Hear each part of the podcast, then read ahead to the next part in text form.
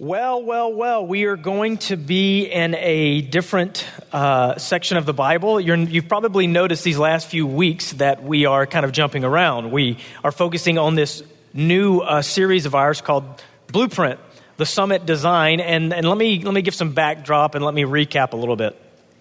If you have your Bibles and you want to turn, go ahead and turn to John 15, and we'll work our way towards that.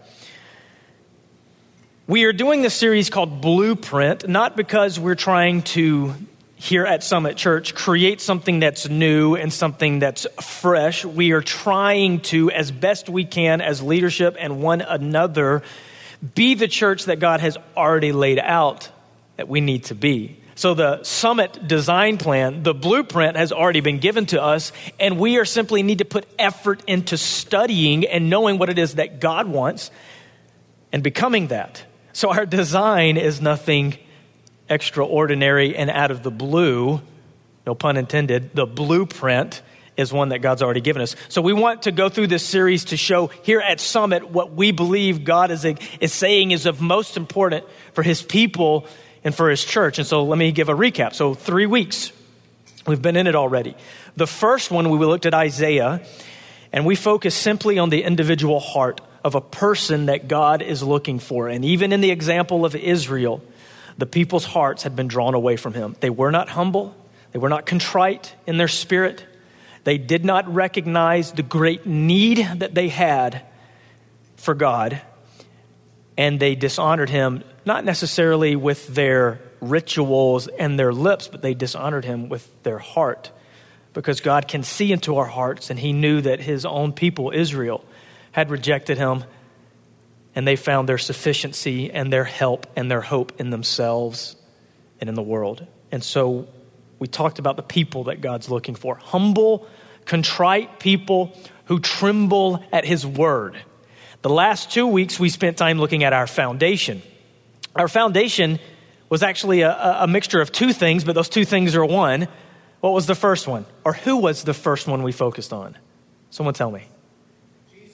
Jesus. So you will see here at Summit, we will make a big deal about our foundation being Jesus. But we don't stop there, do we? There's a comma. Jesus, and then what do we learn and what do we focus on last week? Jesus, what?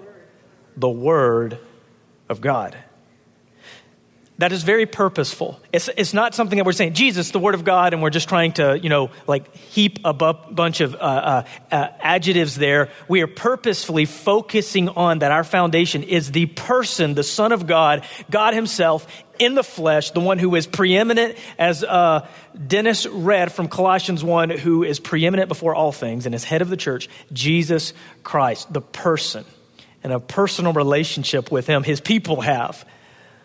But sometimes churches tend to focus on just the relationship, just the Jesus part, right? And this Word of God part gets neglected. And we're wanting to bring in the full picture that you don't have Jesus without the Word, and you don't have the Word without Jesus. And so our foundation is the person of Jesus who is the Word of God, because John 1 tells us that in the beginning was the Word, the Word was with God, and the Word was God. And we're going to see today in John 15 that Jesus himself is going to reiterate that true disciples abide in Him, and His Word abides in them. The foundation is both we want to make sure that we don't have this pendulum swing that is the temptation for every church to focus on some hyper uh, hyper view right? Over here where we have bad doctrine and we have this emotionalism, and it's all about this wonderful personal relationship, but at the neglect of something that you can't separate from Jesus. But then you, what, what, what you, have you ever experienced a church where it's, it's like the Ephesus church? It's all about accuracy, and it's all about doctrine, and it's all about hating the right things, and, but then Jesus looks down at the church of Ephesus and like, but you've left your first love. I want your heart though. You're doing everything right. You're hating the right things, and you got the right answers to everything, but I don't have your heart. Both. Jesus the Word of God. Something we must be devoted to, and we're going to now start working our way towards our mission. Can anyone off the top of their head uh, say the mission of our church? To make disciples, yes. But does anyone know the, the wordage that we've used for our mission? Uh, Lucy is absolutely right. Does anyone know the, the wording that we've put together for our mission?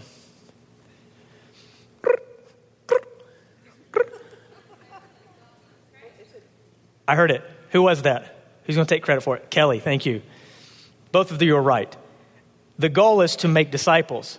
Our specific mission, as we've worded it, is to glorify God by making disciples who exalt Jesus Christ. Notice the first part of that mission is to glorify God. We could actually just stop there. We could just say that our mission is to glorify God, but we've qualified it a little bit. We've explained it a little bit by adding the rest of it. To glorify God, how? By making disciples, followers of Jesus, who do what? Exalt Jesus Christ. Now, the making disciples part comes from Matthew chapter 28. I want to read it very quickly for you. Matthew 28, Jesus says this to the 11 disciples at the time. We're, gonna, we're actually going to talk about that today. Not the 12, but to the 11 disciples at the time when he said this. They were on the mountain which Jesus had directed them, and when he saw them, they worshiped him, but some doubted. And Jesus came and he said to them, Here it is, the Great Commission All authority in heaven and on earth has been given to me. Go therefore, Jesus says, and make disciples of all nations baptizing them in the name of the Father and of the Son and of the Holy Spirit, teaching them to observe all that I commanded you, and behold, I am with you always until the end of the age. This is the great commission, the great responsibility that God has given to his disciples to go make more of disciples, to multiply to do for others what God has done for you. As you have been met by the Holy Spirit at a point in your life and you have been awakened from dead life into new life, and now you are starting to understand and grow in the purpose that God has for you, you are then supposed to take that light to the world and give it to others as it's been given to you. That is the great mission of the church. And so Summit's mission should be the same. How we do that can come in many different shapes and sizes and on individual levels and corporate and communal levels, but it happens regardless and needs to be the focus. But we can all understand a simple command to go and do something, right? Go and make disciples. Our passage for today, though, is going to be focusing on what it means to be a disciple, though. Well, what type of disciples are we going to make? Well, when it comes to being a disciple of Jesus, what does it mean to be a disciple? A very, very, very important section of Scripture we're going to look at today. Every portion of Scripture is important, but it's like when you focus on it, it feels like, whoa, this is the one. But this is one very specifically that God Himself in the flesh, Jesus chose, out of all the things you could say, the night before He died, to give to his disciples and want them to remember it. So, John chapter 15, John 15, we're going to look at the first 11 verses. And before we do, I want you to see something on the screen. I'm actually going to I'm actually going to tell you what my hope and desire is that you leave with today. We're going to look at what the goal is to happen inside of our hearts, and then we're going to work through it and see the words of Jesus that are actually meant to lead us to this. I hope you leave today determined to experience the full joy of being a disciple of Christ. And I have verse 11 there because if you look at John 15, verse 11, we're going to actually start at the last verse. I'm not going to work backwards, but I want you to see it really quick. John 15, verse 11, Jesus says this These things I've spoken to you, that my joy may be in you and that your joy may be full. He says, These things I've spoken for the very purpose of this happening in your hearts so this is this is our goal. Jesus is we're going to read words that Jesus gave to his disciples to accomplish this. And this is what we want to accomplish today as we look at what does it mean to be a disciple? Being a disciple involves what? And guess what we're going to see today? There's such thing as being a fake disciple and Jesus is going to expose that. So here's what we're going to get. We're going to get help from Jesus. Simply John 15, we're going to look at help from Jesus for being a disciple. Sound good? We've got five things we're going to look at, so be ready to write down if you have it. We're going to go through them. First thing we need to do is this help from Jesus. He's going to give us help about uh, getting this analogy, understanding a very important picture, an analogy, something that he is going to use that is very significant in helping us understand who he is and who we are and who we're meant to be and what it means to be a disciple. Jesus says this in verse 1 of chapter 15. Jesus says, I am the true vine, and my Father is the vine dresser. Let's, let's take a few seconds just to understand an analogy that he is going to present to us. Imagine the vineyard. You go out on the vineyard and you see these uh, uh, uh, vines everywhere. And in the vineyard, you have people who have specific jobs. You have the vine dresser, who's the one who goes around and looks at the vine, who Jesus says, I am the vine. And he goes and he inspects the vine to make sure that the vine is doing something very important that branches are growing from it and that those branches are doing something very important, that the branches are bearing fruit. And the vine dresser is there to make sure that the optimum uh, performance from the vine is happening among the fruits, among the, among the branches bearing fruit. It's a pretty simple analogy, but it's one that Jesus is, is using that he wants to help us to un- understand something very important about being a disciple. Read along with me these 11 verses and let's pay attention to the words of our Lord the night before he dies. He says, I am the true vine. My Father is the vine dresser. Every branch in me that does not bear fruit, he takes away. And every branch that does bear fruit, he prunes that it may bear more fruit. Already you are clean because of the word that I have spoken to you. Abide in me, and I in you. As the branch cannot bear fruit by itself unless it abides in the vine, neither can you unless you abide in me. I am the vine. You are the branches. Whoever abides in me and I in him, he it is that bears much fruit. For apart from me, you can do nothing. If anyone does not abide in me, he is thrown away like a branch and withers. And the branches are gathered, thrown into the fire, and burned.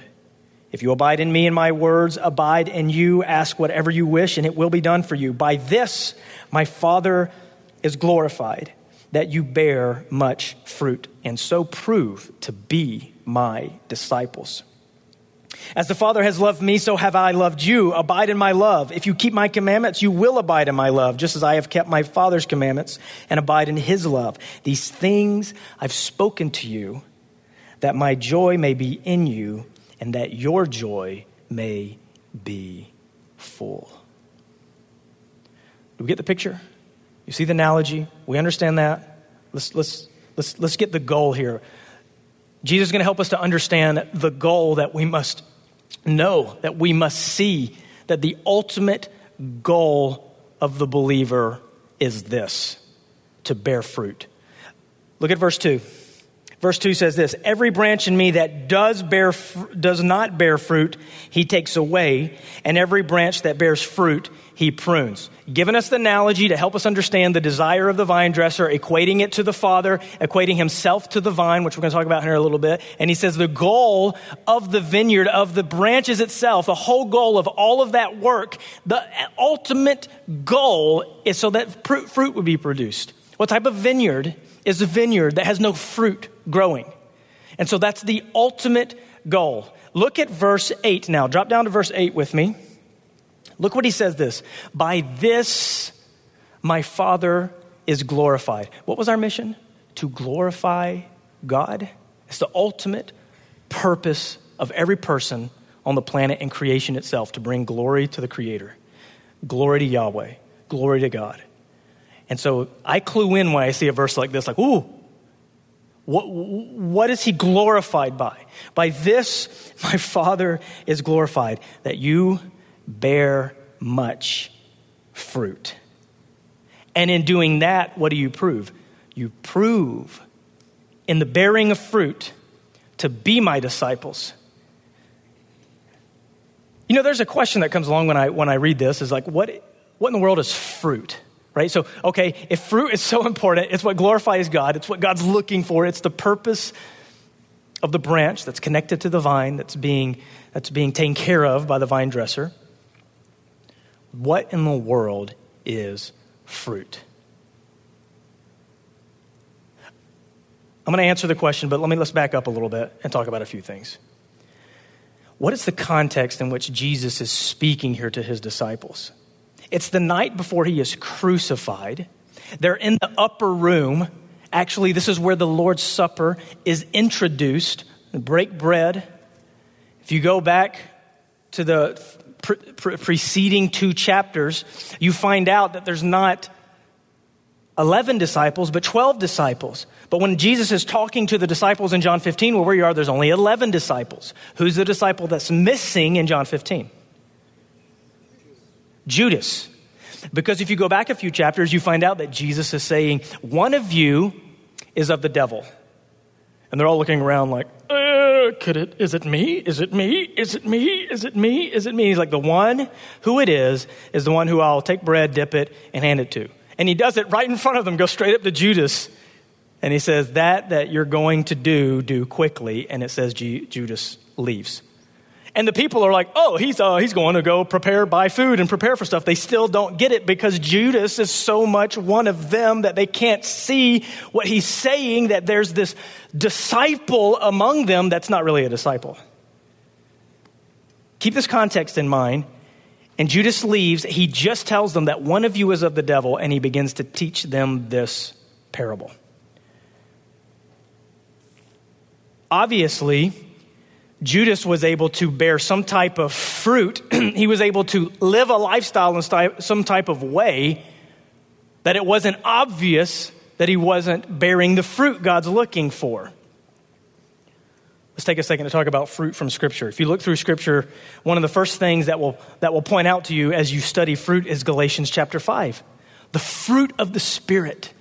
Th- think about that. The fruit or the knowledge that the Spirit of God is living inside of you, which the Spirit of God lives inside every disciple. There's no such thing as a disciple doesn't have the indwelling of the Holy Spirit.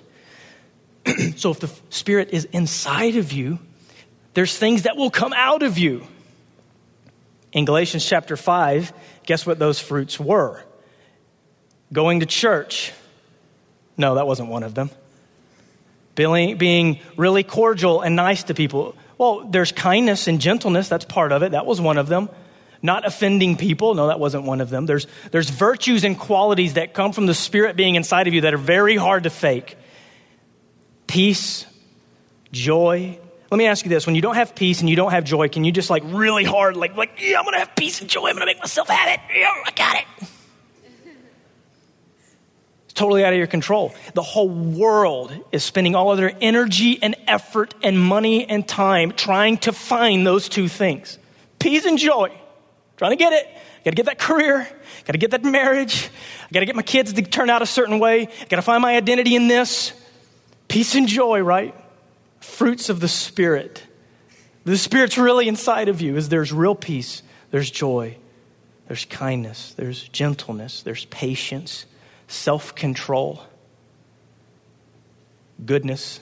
I can't, think, I can't think of them all of them off the top of my head. But if you go back and if you go read Galatians 5, you'll see these qualities that are opposed to the works of the flesh that he also gives in Galatians 5. And he tells us that the, the, the fruits of the Spirit, there's no law against these things, that you'll never feel condemnation for, for living by the fruits of the Spirit, right? Something inside of you that's coming out. There's, it's, it's, it's revealing something inside of you. Fruit. The Bible also talks about fruit uh, in a sense of Jesus talking about a tree, a good tree and a bad tree. What does he say about the bad tree? There's something that the bad tree can't do. The bad tree can only bear one type of fruit. It can't bear good fruit. And guess what? A good tree can only bear what type of fruit? Good fruit he's making a statement about identity. Never does he ever say that the solution for a tree is to start bearing the right type of fruit. He's revealing the issue is what type of tree someone is. And that by your fruits, by their fruits, you will know what is very true about them on the inside.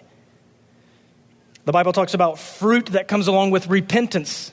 John the Baptist said that to the Pharisees who came to him and heard about him as he was baptizing. And he said, You brood of vipers, who warned you to repent from the wrath to come?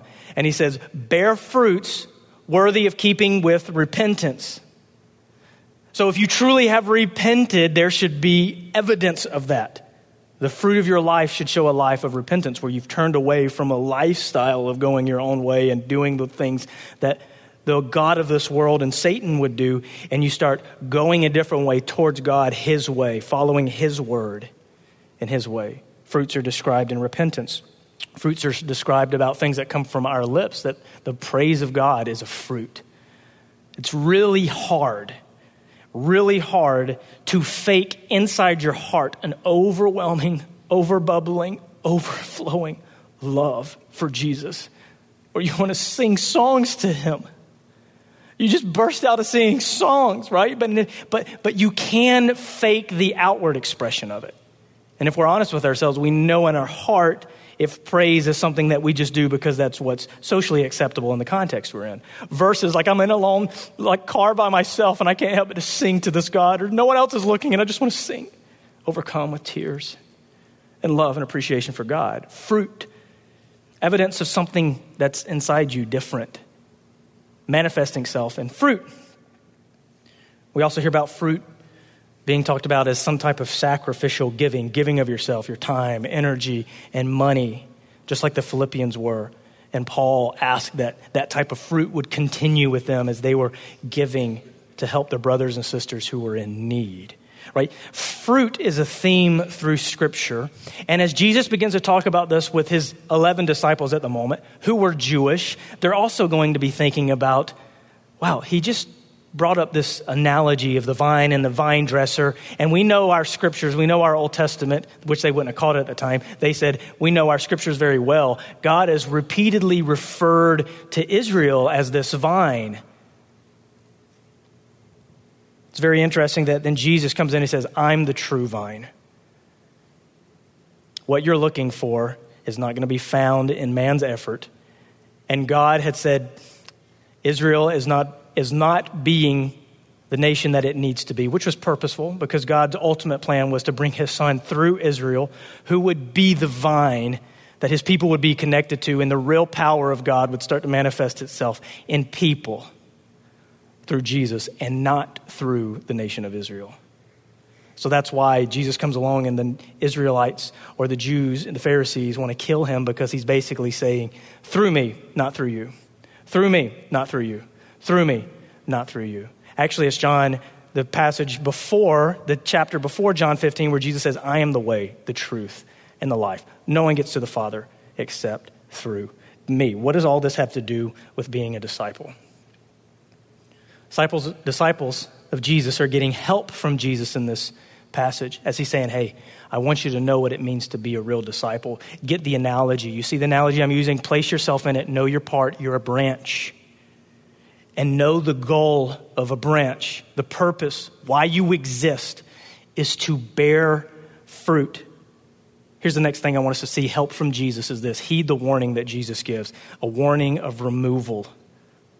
A warning of removal. Verse 2, he says this Every branch in me that does not bear fruit, he takes away.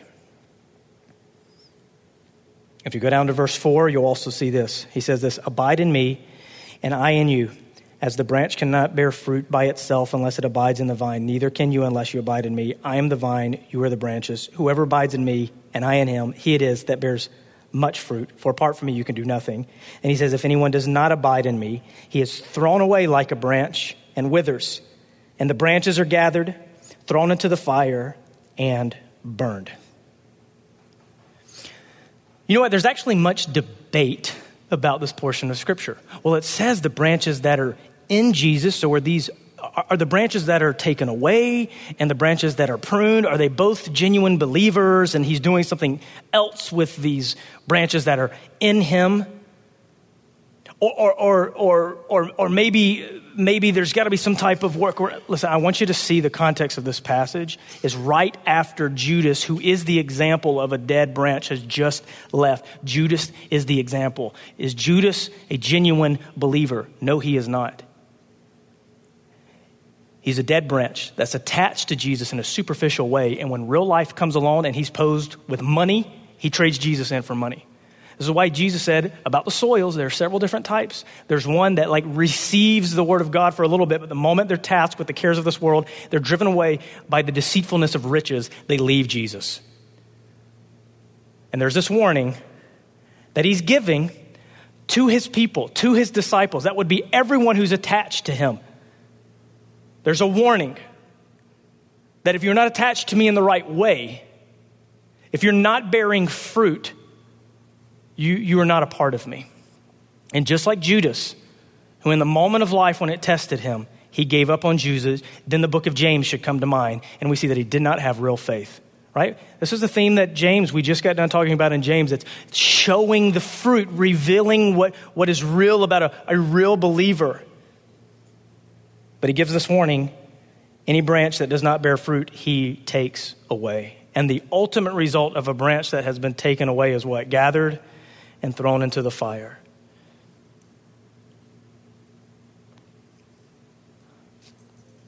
all those who have a genuine relationship with Jesus will be saved from the wrath to come and will be with him in heaven forever for all of eternity.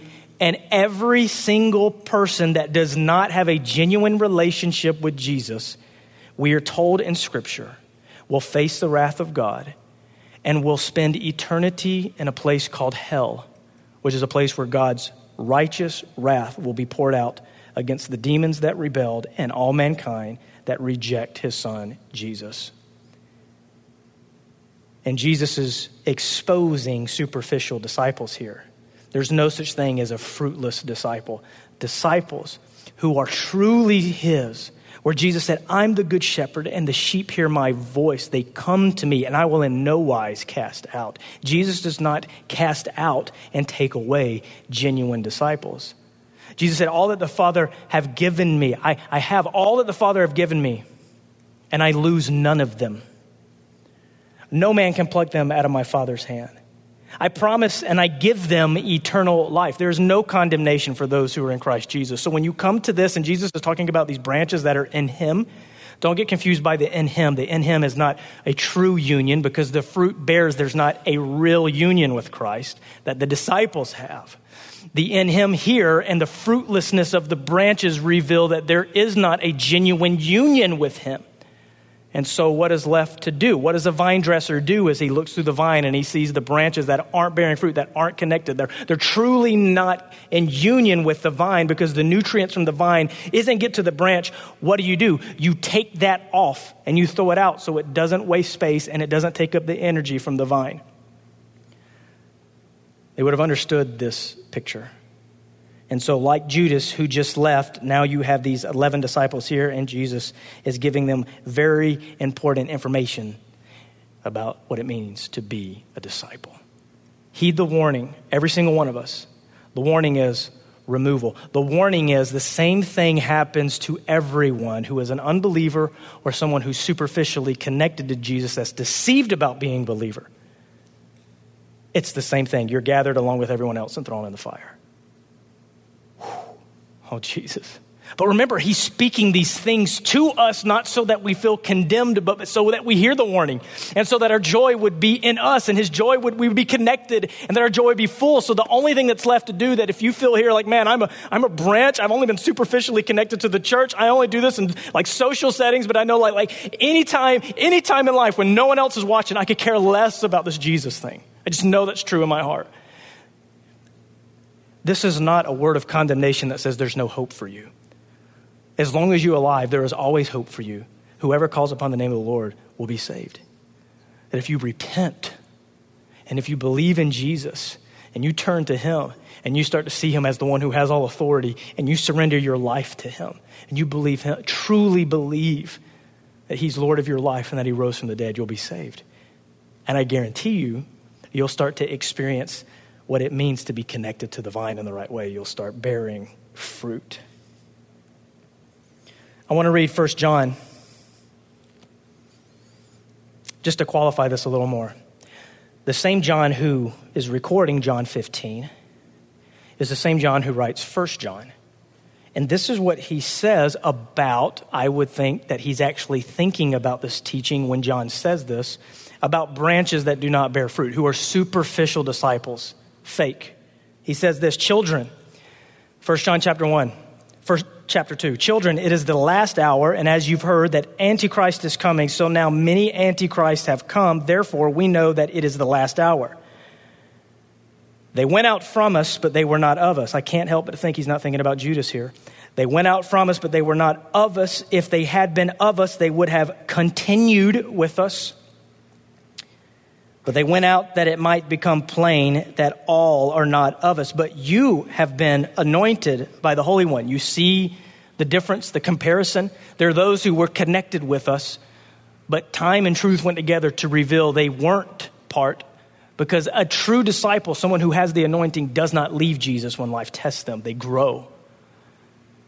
He says this, but you have been anointed by the Holy One and you all have knowledge. I write to you not because you do not know the truth, but because you know it, and because no lie is of the truth. Who is the liar but he who denies that Jesus is the Christ? This is the Antichrist. He who denies the Father and the Son. No one who denies the Son has the Father. Whoever confesses the Son has the Father. Now listen to what he says here, and I want you to think about John 15 that uses the word abide I think over 10 times in the verse we're going to see this very key word Jesus uses, abide, that John wrote, and the same John is now writing this about those who leave like Judas did. Listen to what he says here in John chapter, 1 John 2. He says, Let what you heard from the beginning abide in you. If what you heard from the beginning abides in you, then you too will abide in the Son and in the Father. And this is the promise that he has made to us eternal life. You can't read the works of John and not read that and not immediately think about what he wrote in John 15 about Jesus talking about abide when Jesus said abide, abide, abide over and over and over.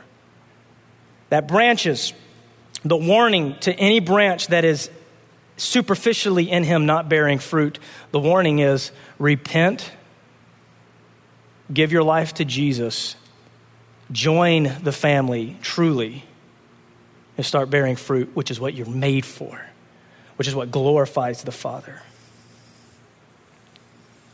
You know, I can't help but to wonder if the disciples, as they're hearing this, what Jesus did to the barren fig tree starts to make sense. Do you guys know the story? They're walking along, and Jesus curses the fig tree. They come back again.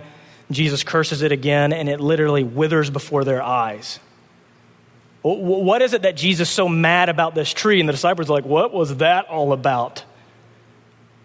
They come upon this fig tree and they look, and there's no fruit on it. None. It's, it's, it's literally a tree that's occupying space. You are a fig tree. You were meant to be bearing figs, and there's nothing there. And the creator of the universe, who was the one who has masterfully and artistically and creatively made everything for our purpose, sees the purpose of that creation and says, It's not fulfilling what I made it for. And he curses it, and it withers up. A fruitless life is a wasted life. A fruitless life is a worthless life. A fruitless life is a useless life. And the Father is like, man, I've made you for a purpose, and my disciples accomplish something, and I have them here for a purpose. And all of these branches that are growing off of the vine that are superficially connected, I know the heart, I know what's going on. I'll deal with it. I wonder if the disciples, as they're hearing Jesus talk in John 15, aren't getting it a little more about what he did with the fig tree. Get the analogy, the vineyard. Know your place in it. He, Jesus is the vine, Father is the vine dresser. We are the branches. Know the goal. The goal is to bear fruit because there's no other way to glorify God except through the fruit that He wants to see in our life, the fruit of a changed life as a result of believing in Jesus. Heed the warning there is removal of the branches that do not bear fruit. But see this next one brace for the genuine disciples who are bearing fruit who do have genuine salvation, who believe in Jesus and have surrendered their life. Brace for growth. Look what he says in verse 2. He says, indeed, that every branch that doesn't bear fruit, he takes away. But he says this every branch that does bear fruit, he does something with it. He doesn't take it away, he prunes it he prunes it. Now, then, verse 3, he says, Already you are clean because of the word that I have spoken to you. And then he says that he prunes these branches so that they will bear more fruit. And then the goal at the, of a life of a branch that is being pruned is, is when it's played its part, it will have much fruit there to show, which is why if you keep going, he uses now the phrase much fruit because the end of your life should be one of much fruit. No matter how short or long that life is, it's fruit bearing as a disciple. Why do I say brace for growth? Right? Because just like in the analogy you want the branch that is producing fruit, oh, it's connected in a good way, and you know that if there's certain things that you do to it, it will actually start to bear even more fruit. And so what do you do? You go in, you take the, the little stems and you cut it in a certain way, and then things, as a result of that cutting, will ben, begin to start to grow new shoots, and it'll begin to, to, to grow, and then you'll see more fruit as a result of it. What does the analogy here say about us as branches, genuine believers of Jesus? Hey, brace for growth. God is going to grow you.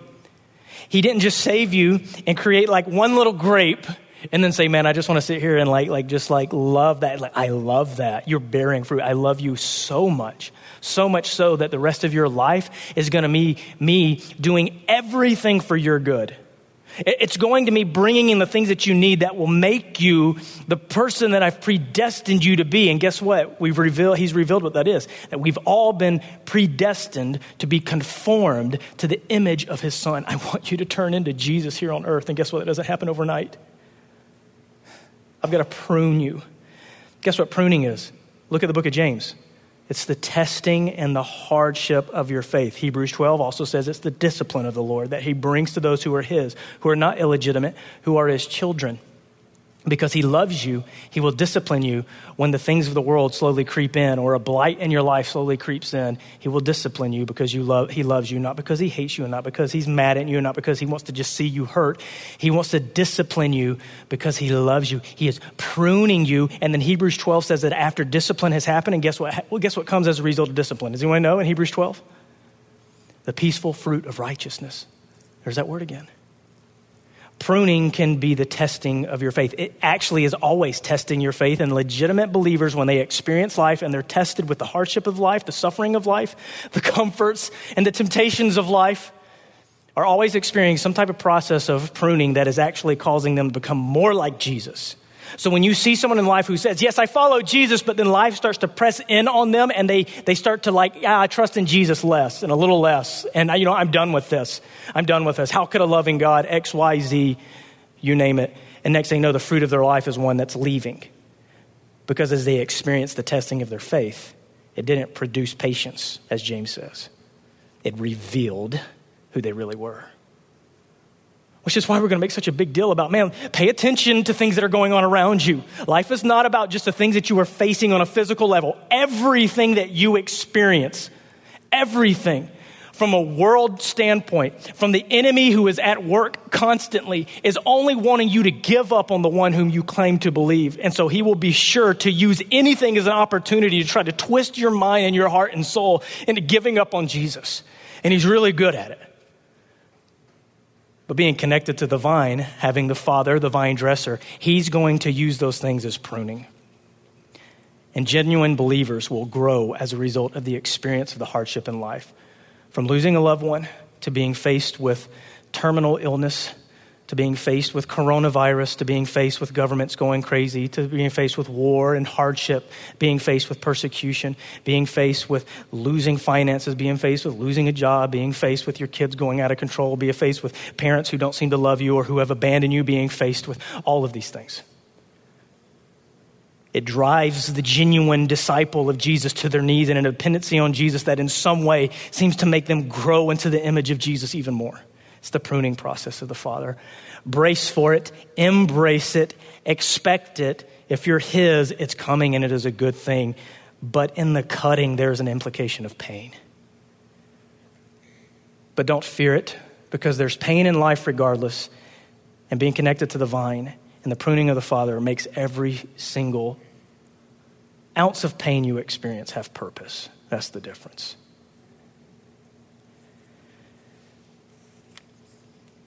Brace for growth pruning. And Jesus is helping us as disciples. He's helping us with these words. Here's the final thing. If there's one thing you do, if there's one thing we do from this passage, there's a command here. Do this one thing. Always abide. Do this one thing. Always abide. And here's where I'm trying to bring this all together, and this is why this is the last thing, is because this is what we need to focus on. Notice here that Jesus is not saying, as my disciples, you better go out and bear fruit. That's not what he's saying. He's saying, my disciples do bear fruit, and I'm glorified by that. But you know, do you know how they're able to do this impossible thing? Do you know how they're able to bear fruit? Do you know how they're able do you, do you know how they're able to in their life experience things that no one else can experience that's not connected to the vine because they're doing this one thing is that they're abiding. They're abiding in Jesus. Now that word abide is kind of nuanced when we say it because then immediately as soon as I say it it's like what does abide mean and how do you abide? Like it sounds super important but I don't really quite comprehend it the word meno in the Greek. Here's a word that I think better helps us to understand simply what it means. Meno means this remain, remain, abide, continue, stay. If you look later, Jesus starts to talk about how the world will hate his disciples. And then he says later in John 15, I've said these things to you so that you might not fall away the book of James, stay. You can see this theme throughout the whole New Testament. And the theme of Revelation for the disciples and the followers of Jesus is to endure, don't give up. The greatest quality of a legitimate disciple of Jesus is that no matter what happens in your life, you remain in Jesus. You remain, you abide. So uh, start in verse 4 with me, and I want us to pay attention to every time he says the word abide. Look what he says Jesus speaking. Abide in me, and I in you. As the branch cannot bear fruit by itself unless it abides in the vine, neither can you unless you abide in me. I am the vine, you are the branches. Whoever abides in me and I in him, he it is that bears much fruit, for apart from me you can do nothing. If anyone does not abide, he's thrown away like a branch and withers, and the branches are gathered, thrown into the fire, and burned. If you abide in me and my words abide in you, ask whatever you wish, and it will be done for you. By this my Father is glorified, that you bear much fruit, and so prove to be my disciples. But he doesn't stop there. Verse 9 As the Father has loved me, so have I loved you. Abide in my love. If you keep my commandments, you will abide in my love, just as I have kept my Father's commandments and abide in his love. These things I've spoken to you, that you may, that my joy may be in you, and your joy may be full. Very important word for the Christian, and that is in the command, the imperative command form for us is to abide. Notice not go bear fruit. It's you cannot bear fruit on your own. This is impossible for you to do. The only way to accomplish this type of fruit is through a genuine, genuine, abiding, remaining, continued, connected relationship with Jesus Christ, who is the vine. And look at the analogy. The analogy makes sense because only the branch that is connected to the vine where the nutrients comes, there's no way for it to bear fruit if it doesn't have the nutrients. Every single believer, true disciple, being a disciple, the biggest quality is that you are remaining in Jesus. There's a few things here. What are we abiding in? Ultimately in Jesus. But notice he also says this My words must abide in you. My words must abide in you. What do we talk about? Jesus, the foundation, the Word of God. You, you can't have one without the other. It's, it's, it's both. It's, it's abiding in Jesus and it's His words that mean more than anything. Trembling at His Word, abiding in me. Like, man, this is what I follow. This is my, this is my guide to life. It is a lamp to feet and a light to my path. And, and it's what is inside of me. And I follow it. But He also says this abide in my love. I want you to experience my love on the foundation where you are abiding in the person of Jesus and his words are abiding in you, he says, If you keep my commandments, then you will abide in my love. If you keep my commandments, you will experience my love, which the world is looking for. They don't even know it. Well, what do you mean, Jesus, if I keep your commandments? Let's talk about, let's start with just the first and greatest commandment. I mean, think about what God is saying. First and greatest commandment. Man, love the Lord your God with all your heart soul, mind, and strength. That sounds pretty genuine. That you can't fake that. That's not a command that you can go out and fake. It is the first and the greatest. So if you can go out and follow some of the 10 commandments, but you don't do the first and greatest, it doesn't matter. The goal of the Christian is to find its satisfaction and its love and its everything in God alone. And life is a fight to not let anything take that place. I mean, think about it. Think what we struggle with. The, the, the, worthless things that we struggle to put all of our love, energy, effort, money, time, and affection on that are worthless. And Jesus is the one who died for us. And he's saying, I want you to love me. If you keep my commandments, you'll abide in my love. Well, the first and greatest is to love God with all your heart, soul, mind, and strength, and then love others as yourself. And actually, the Bible then says that the rest of the law and the rest of the commandments follow those two. If you can get those two right, if that is what's categorizing your relationship with Jesus, you're going to abide in his love, experience his love. You're going to have the joy that the world's looking for. You're going to have the peace that the world is looking for. And you know it. If you're here, you know exactly what I'm talking about because you have experienced. And you're remaining and you're staying in your greatest greatest effort of life is like, man, I don't want to give up on Jesus. He's not going to give up on me, but I don't want to give up on him. I want to remain. I want to abide because the pleasures of life forevermore are only at his right hand. And joy is only in his presence, the fullness of it, which is why he says this I've written these things to you that my joy may be in you and that your joy may be full. And now we know that John, who was listening to Jesus saying this many years later in his life, man, he got this and he was carrying this and he wanted this message to continue. Because if you go to First John, where we were earlier, at the very beginning, you know what he says? He says, then, he said, that which was from the beginning, which we have heard, Jesus, we've heard him, which we've seen with our eyes, which we've looked upon and touched with our hands concerning the word of life, talking about Jesus. That life was manifested and we've seen it. We've seen Jesus. We testify to it and proclaim to you the eternal life that everyone's looking for, which was with the Father and was made manifest to us. That which we have seen and heard, we proclaim to you also. And l- listen, listen, so that you too may have fellowship with us. And indeed, our fellowship is with the Father and with the Son Jesus. And we are writing these things to you that our joy may be complete. Fullness, completeness, joy, peace, pleasure, all those things are only found in abiding in Jesus. So if there's a message that Jesus would want to leave his disciples before he died on the cross, and they started experiencing several days of wondering what in the world was going on, it's the message of abide, remain. All of these things you've seen, but the one thing we must do in order to accomplish the goal, the one thing that accomplishes the goal, is not self effort, because we can do nothing. It's relying on and abiding in Jesus Christ, who can do everything. And without him, we can do nothing. And he loves us so much that he died for us the next day. We want his love to stay in us, his word to stay in us. We want to continue to experience his love. And we must reject, unlike Judas did, the moments of life that come to tempt us and to test us to give up on him.